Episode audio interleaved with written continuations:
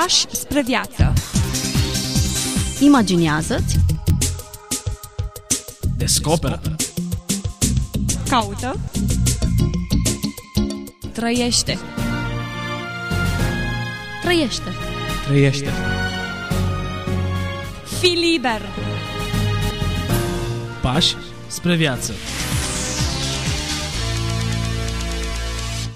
Bine v-am regăsit, dragi ascultători, la o nouă întâlnire. Bun revenit, îi spunem și pastorului Ghiță Mocan, prezent în studioul nostru. Mă bucur să ne reîntâlnim. Astăzi ne oprim tot în preajma unui evreu. Se pare că evreii scriu bine, pe lângă multe alte calități pe care le au. Evreii se remarcă în multe domenii și au um, umbra aceasta, patentul acesta de genialitate. Elias Canetti este scriitorul în preajma căruia ne oprim, un laureat al premiului Nobel pentru literatură.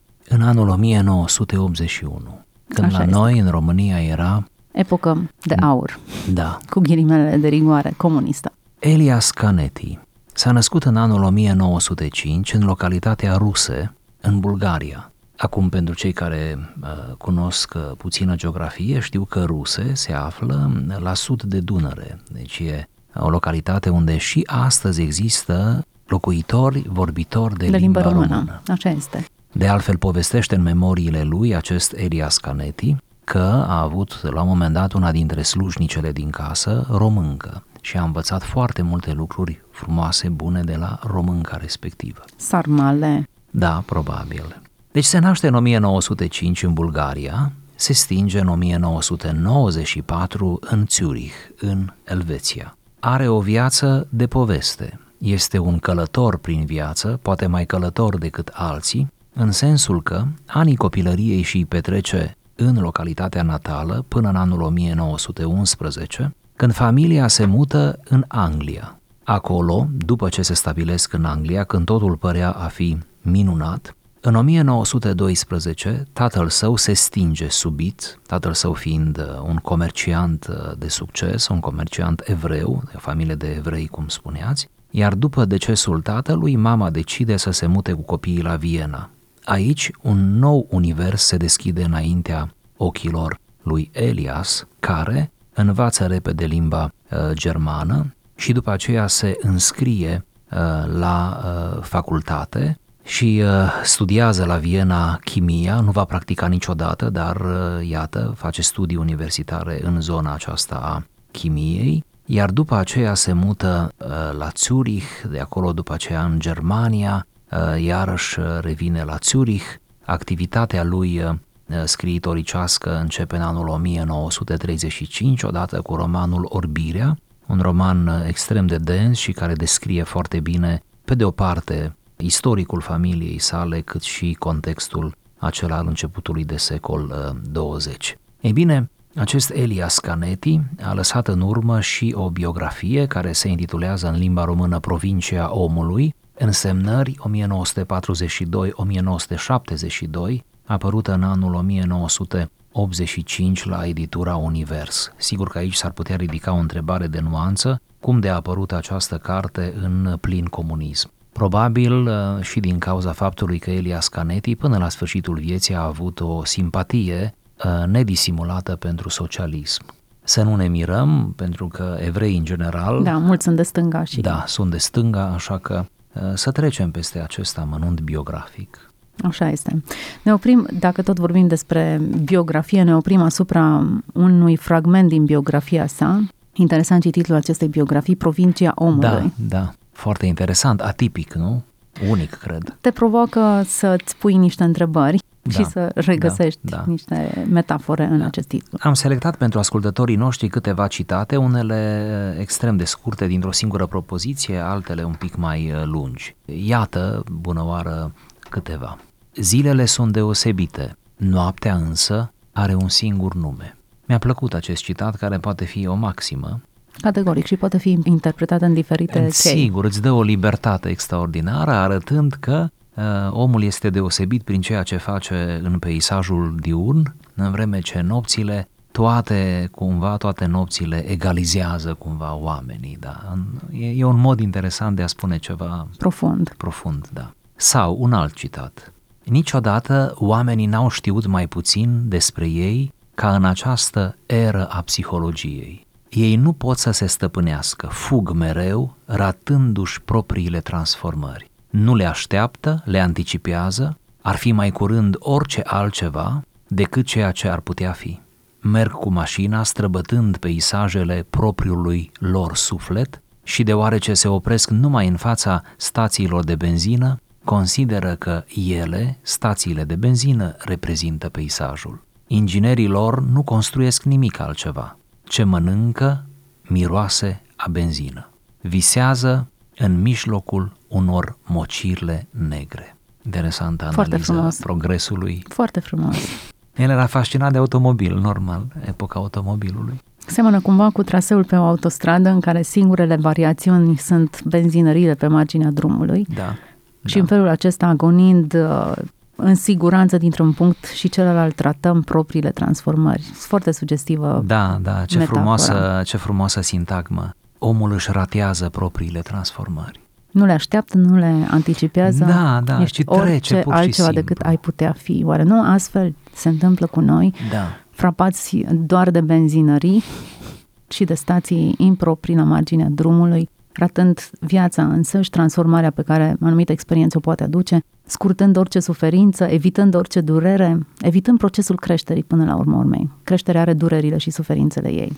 confundând, iată, peisajul cu o benzinărie sau confundând creația, cum am spune noi, cu toată frumusețea ei de care ar trebui să ne bucurăm, de aceea ne-a lăsat-o Dumnezeu să ne bucurăm de ea, confundând-o cu o benzinărie sub care putem citi uh, tot lucrul omului și toată această Foarte permanentă, frumos. Foarte frumos. da, o metaforă extraordinară, nu? o antiteză extraordinară care ar trebui să ne dea profund de gândit. Oare cum ar trebui să facem? Să nu mergem cu mașina, să nu zburăm cu avionul? Nu, cred că Elias Canetti nu ne cere să ne întoarcem la căruță, nu ne cere să mergem doar pe jos, ci ne cere ca, deși utilizăm acest progres tehnologic și științific, să reușim să ne facem pauzele, să ne luăm pauzele de rigoare. Poate, de ce nu o variațiune? Ce-ar fi să ratezi o autostradă și să mergi puțin prin sătuce? Recent Da. mi s-a întâmplat asta. Din greșeală, pur și simplu am ratat o autostradă. Am ieșit prin niște sătuce mici în, în Austria,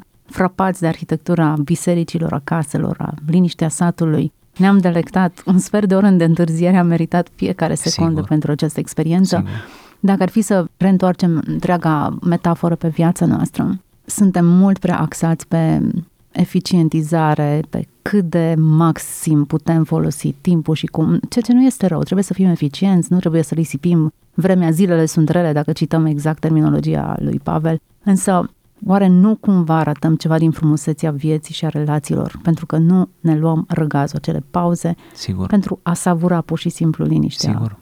Ne trezim că viața trece pe lângă noi și ne transformăm în ceea ce alții ideologi foarte interesanți numeau omul mașină, nu? Omul Exact, care exact. execută. Suntem uneori pur și simplu, cum să spun, covârșiți, aș zice, de toate îndatoririle și credem că a trăi înseamnă doar a face.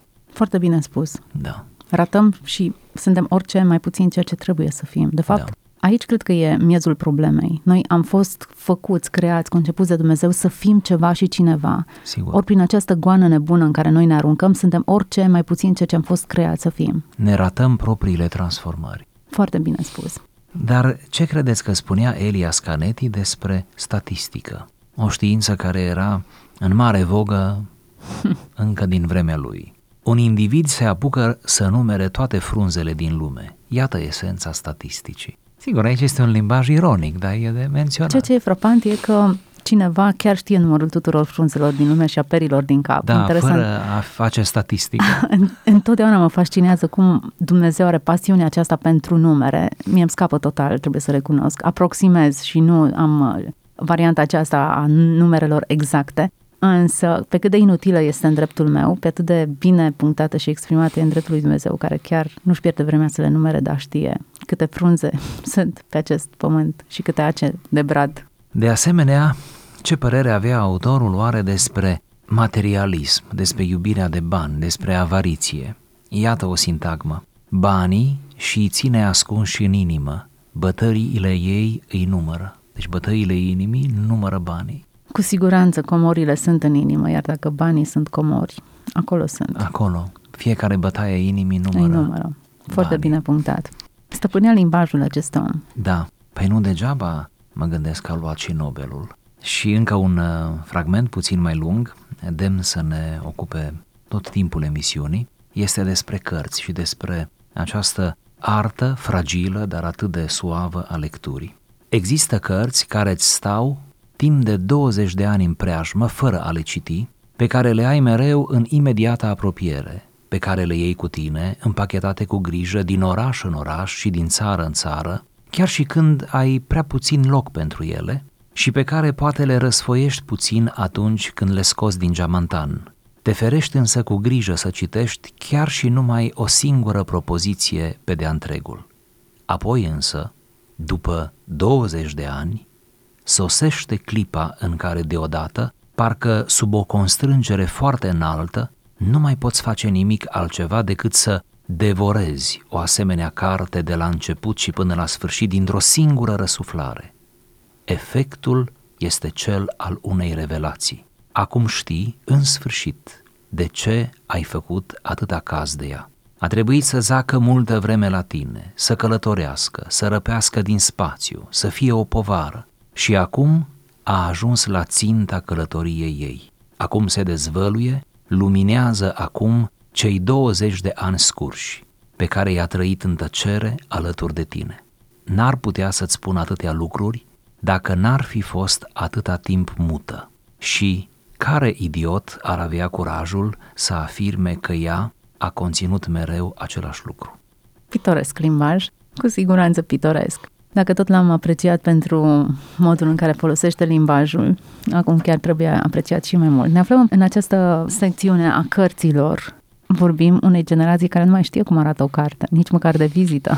Dar iată, sunt oameni care conviețuiesc timp de 20 de ani alături de ea. Adică, dacă e să-l citesc exact, o carte trăiește alături de tine 20 da. de ani. O porți după tine fără să o citești. Deci cartea în sine trăiește, exprimă da, viață. e vie. Putem să ne adresăm și generației care poate nu mai accesează cărțile ca obiect, le are sub formă de e-book-uri în regulă. Uh, Sunt e-book-uri în... uh, Ne aflăm și noi undeva pe aici. Da, da, eu am în, uh, în tabletă, în tableta mea, e-book-uri uh, pe care încă nu le-am citit. Eu am. Și, Și le eu, port da. după mine. Nu neapărat îmi sunt povară, dar mă bucur că le am dar acolo. le port după mine. De ce nu le șterg? Pentru că mă gândesc că într-o zi chiar mă voi apleca cu voluptate asupra lor. Așa, și poate pentru că și mă gândesc că am dat niște bani pe ea și poate că O, ar da, trebui să o sigur. valorific într-un anumit sens, varianta utilitară. Dar nu doar lucrul acesta. Varianta electronică, cel puțin eu, eu o prețuiesc pentru că e întotdeauna la îndemână. Sigur. Nu avem, Sigur. puține sunt seriile acelea în tihnă în care poți să stai cu o carte. În general Sigur. ești întrerupt, dar ce-ar fi să valorifici pauzele pentru a deschide Sigur. o și mai carte ales chiar în în călătorie, formula. uneori este criză de spațiu, așa, în bagaj mă refer sau... Da, fără îndoială există avantaje ale tehnicii, să nu creadă cineva că vorbim uh, de rău în vreme ce noi înșine purtăm după noi uh, Aici cred că nu neapărat suportul în sine e pretextul discuției, cât conținutul. Da. Pentru că și ceea ce vorbea Elias în această descriere e relația cu cartea, și nici măcar nu se referea la o carte anume. anume. Da. Conținutul unei cărți care la un moment dat ți se descoperă și e ca o gură de aer proaspăt. Nici nu ți-ai putut imagina că încriptate între coperțile acelea ar putea fi informații atât de um, revoluționare sau care să aibă un efect asupra ta atât de puternic. Rămânând la intervalul pe care îl propune Elias Canetti, 20 de ani, înțelegem din această frumoasă frazare că este un timp potrivit pentru o carte potrivită. Că atunci când ai achiziționat cartea acum 20 de ani și ai tot purtat-o anii aceștia după tine și ți-a fost povară, cum zice el, dar n-ai lăsat-o, tot ai luat-o cu tine pe unde mergeai, nici n-ai citit-o, nici nu ai lăsat-o, și când brusc după 20 de ani acea carte, lectura ei, sigur, devine o mică revelație, înseamnă că acela era timpul potrivit pentru lectură. Înseamnă că ai cumpărat cartea un pic mai devreme. Cumva asta e impresia, cel puțin primă pe care mi-o lasă. Și o a doua impresie, care mi-aș permite să o, să o enunț, nu știu dacă a fost neapărat și în mintea autorului, este că Poate anumite cărți uh, sunt în felul lor intimidante sau le considerăm un pic, uh, care noi le-am achiziționat, ale noastre, Greoaie. greoaie. Mhm. Cine n-a avut dintre cei care citesc, uh, n-a avut uh, senzația uneori că după o pagină, două, nu merită să continui și chiar nu continuăm de obicei și nu e o tragedie că nu continuăm, și are nevoie acea carte, în relație cu noi, are nevoie de un timp de, cum să o numim, de gestație, de primenire a sufletului, de maturizare, probabil. De exemplu, în urmă cu ani, poate și zeci de ani pot să zic și eu, au fost autori care nu mi-au spus nimic. Și dintre aceia care nu mi-au spus nimic, astăzi îmi spun foarte mult. Nu toți, dar unii dintre ei. Au fost cărți pe care le-am aproape le-am disprețuit, pe care le-am ignorat și dacă nu le-am disprețuit. Și care astăzi sau recent mi-au devenit atât de dragi și au fost și cărți pe care le-am frunzărit sau le-am citit pe jumătate sau le-am citit în diagonală. Este, da, citirea aceea care nu se pune cum ar veni, care nu te amprentează și pe care unele dintre ele, iarăși nu toate, dar unele le-am reluat, le reiau cu altă înțelegere, le reiau cu voluptate, ăsta e cuvântul. Sper să nu se pară cuiva exagerat, dar e voluptatea cu care muști dintr-o piersică zemoasă. Acum, o carte e, eu știu, suma unei minți sau reflexia unei idei. Te întâlnești cu altcineva în spațiul acesta, cu imaginația cuiva, cu, eu știu, reflexiile și gândirea unui alt om și fiecare Sigur. minte omenească e o altă lume pe care deci, o explorezi Lectura este singura cale de a fi contemporan cu cei cu care nu mai ești contemporan. E singura cale. Spuneți-mi o altă cale, nu cunosc o altă cale. Asta e singura cale. Poți fi contemporan cu Shakespeare, cu Platon, cu Augustin? Sigur că poți, prin lectură. Sunt întrebat uneori care e cel mai bun argument să-i convingem pe oameni să citească. Păi acesta este, zic eu. Lectura te face contemporan cu cine vrei tu. Iar lectura, pe măsură ce descoperi o altă minte, o altă lume, îți însușești alte principii, alte gânduri, alte expresii, alte Cineva plaje, spunea, explorezi. prin lectură îți multiplici existența. Uh-huh. Și avea dreptate. Iar ideea aceasta că ne aflăm în stadii diferite de dezvoltare și reușim să percepem informația diferit, ar trebui să, într-un fel, să ne liniștească vis-a-vis de cărțile pe care încă nu le-am lecturat, dar și să ni le... Poate că a sosit momentul pentru anumite lecturi. Sigur. Nu au fost acum 20 de ani, nu ar trebui să ne resemnăm că noi nu facem față unui anumit tip de lectură, ci ar trebui să începem la un anumit nivel și moment să da, citim. Da, iată ce frumos și încurajator, ca să nu avem un uh, discurs totuși dezarmant pentru cei care ne ascultă uh, și niciodată nu e târziu, am putea spune, și aproape cu orice carte se poate începe, oricum vei, va fi tot mai bine, oricum vei merge din putere în putere, ca să cităm din psalmiști. Oricum vei avea parte de recomandări interesante după ce intri în uh, sfera aceasta și oricum te vei rușina uneori, cum toți ne rușinăm, că ne prinde oarecare vârstă și n-am citit o carte care trebuia citită de mult, cum ne spun prietenii uneori. Da bine, și ne rușinăm, și rușinea e bună și o citim și e minunat. Da? De ce să fim atât de sensibili? De ce să fim atât de, nu știu, rigizi? Hai să învățăm să citim, să recurgem la ce ni se oferă. Corect. Mă gândeam acum în ce lume trăim. S-ar putea să existe o pledoarie ca a noastră pentru urmașii noștri să evolueze de la lectura imaginilor pe Instagram la a textulețelor de pe Facebook, măcar Facebook mai conține un, un grup de litere în comparație cu Instagram care, în care predomină imaginea, textul este aproape inexistent. Poate că ar trebui să subliniem puțin valoarea textului în raport cu imaginea, fără să negăm importanța imaginii. Suntem într-o lume în care Sigur. imaginea este importantă, nu am rămas în urmă cu asta, îi recunoaștem importanța, însă poate că ar trebui să subliniem puțin importanța textului. Aș sublinia importanța textului printr-o singură paradigmă.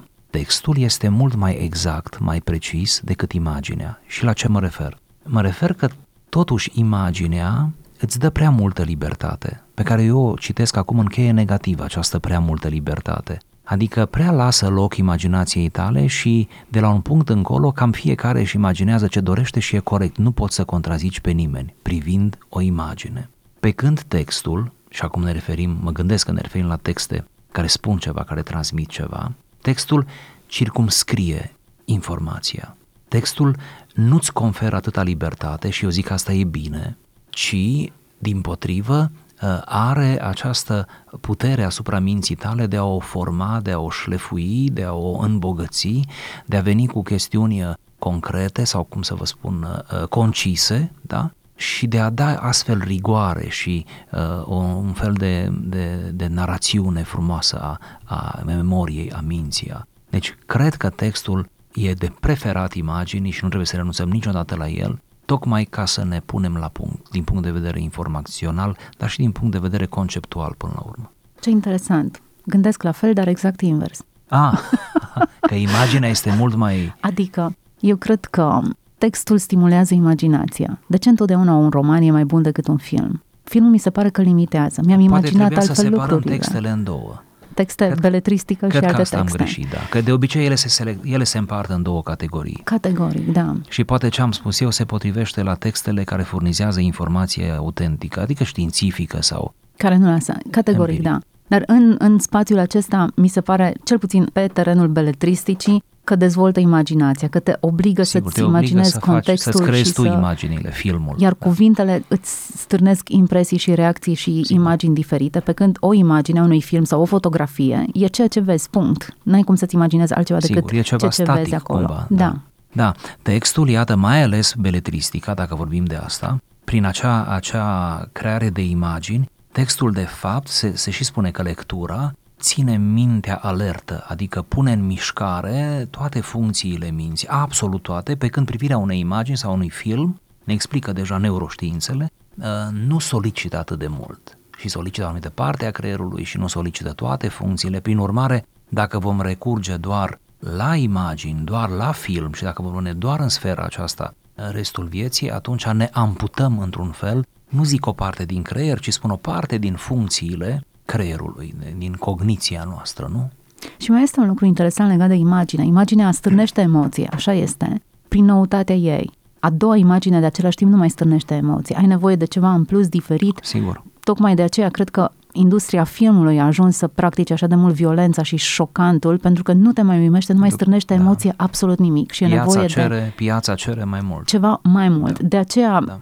Cartea, în schimb, îți stârnește emoție prin felul în care este spusă povestea, prin modul în care e exprimată ideea. Lecturăm, iată, o biografie și ne emoționează și ne stârnește imaginația, tocmai pentru că e ceva aici în spatele textului. Nu degeaba lumea a fost creată prin cuvânt și când spunem cuvânt, noi știm că nu este simpla alăturare a unor litere sau unei sintaxe. E ceva mult mai mult în ceea ce se rostește. Sigur. De asemenea, cartea, mai ales beletristica, mai ales, uh, iată, cărțile de ficțiune, romanele, îți livrează informația într-un anumit, într-un anumit ritm și într-o anumită succesiune, într-un anumit suspans, într-un crescendo, care este mult mai lent, mult mai natural, mult mai potrivit pentru minte și inimă, pentru orice om din orice generație, decât este agresivitatea uneori a filmului, a, a vizualului. Priviți în ce lume am ajuns să trăim, uh, o lume în care, sub aspectul acesta al vizualului, uh, ni se oferă videouri, deci filme de tot soiul și așa, um, care trebuie cu necesitate să fie scurte și penetrante, puternice, care într-un timp bătălia lor, de fapt cred că aceasta este, într-un timp scurt, să-ți livreze maximum de emoție, indiferent despre ce emoție vorbim. Pe când marile cărți, marile romane, nicio clipă n-au plecat de la această premiză, slavă Domnului că n-au plecat. Într-un fel eu văd în lectură un recurs la normalitate a oricăruia dintre noi. Eu văd în lectură un răgaz, mai ales dacă când citești beletristică, răgazul pe care ți-l iei, tocmai ți-l permiți ca să nu devii pur și simplu robul lumii în care trăiești, nu robul acestei, uh, cum să o numim, rapidități, poate nu-i corect rapidități, acestei urgențe, acestei grabe, teribile, această permanentă tendință de a pune lucruri uh, multe și importante, cuvinte puține, pentru că lumea nu are timp. Altă utopie. Niciodată lumea n-a avut timp. 24 de ore a avut întotdeauna o zi. Sigur. Niciodată mai mult, niciodată mai puțin. Ideea este că orice emoție ne-ar stârni o imagine, până la urmă emoția în sine se traduce tot prin cuvinte. Ea este exteriorizată, da, chiar dacă lacrimi, râs sau alte uh, expresii, până la urmă ea este exprimată în cuvinte. Așa Tocmai aici de este ce- un paradox, dacă îmi permiteți. Așa este, prin cuvinte. Uitați-vă la cei care consumă aproape exclusiv imagine și observați, vă rog, cât de greu se exprimă Așa este. în cuvinte. Vedeți? Deci înseamnă că imaginea nu e suficientă. Înseamnă că vocabularul ni-l uh, alcătuim într-un mod, uh, sigur, uh, involuntar, până la urmă nu sesizăm asta, dar cumva se decantează cuvinte în vocabularul nostru, citind cuvinte până la urmă, cuvintele altora, nu? Citind cuvinte. Există sintagma care spune o imagine valorează mai mult decât o mie de cuvinte. Semn că până la urmă tot cuvintele definesc imaginea, oricât ar fi Sigur. de emoționant. Iată, și când definim imaginea trebuie să folosim cuvinte. cuvinte. și nu putem ignora. Uh, întorcându-ne la cărți, cele care conțin aceste cuvinte, uh, modul în care a evoluat stilul de a scrie, mi se pare că reflectă foarte mult societatea noastră. Puțin mai devreme vorbeam despre modul în care se scrie în postmodernism și e extrem de interesant modul în care începem noi să spunem poveștile, pentru că fiecare dintre noi, pastorii, lamvoane, nu în sensul negativ spun povești, dar au o narațiune pe care îți Sigur. spun acolo. Totul se modifică și se acordă cu Totul audiență este și cu narațiune. Da. cu ceea ce suntem. Felul în care spui o poveste vorbește foarte mult despre cine ești tu ca om, Și care de sunt epoca în aspectele care, pe care nu? le subliniezi, Da. succesiunea, cronologia, accentele pe care le pui, lucrurile care ți se par semnificative și le amintești, felul în care povestești și noi înșine cred că suntem o poveste, fiecare dintre noi, vorbește Sigur. despre cine suntem cu adevărat. De ce ne plac oamenii în vârstă? Pentru că ei ne povestesc. Ce ne povestesc? Ce li s-a întâmplat? Dar cum povestesc ei ce ni s-a întâmplat? Cum vor? Cum simt? Cum ei, sunt. Da, cum sunt. Ei înșiși povestesc același lucru cu accente diferite. Ei înșiși, în momente diferite, în fața unei audiențe diferite.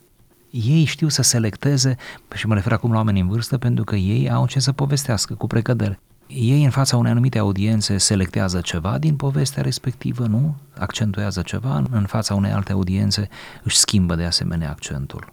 Suntem la finalul acestei povești.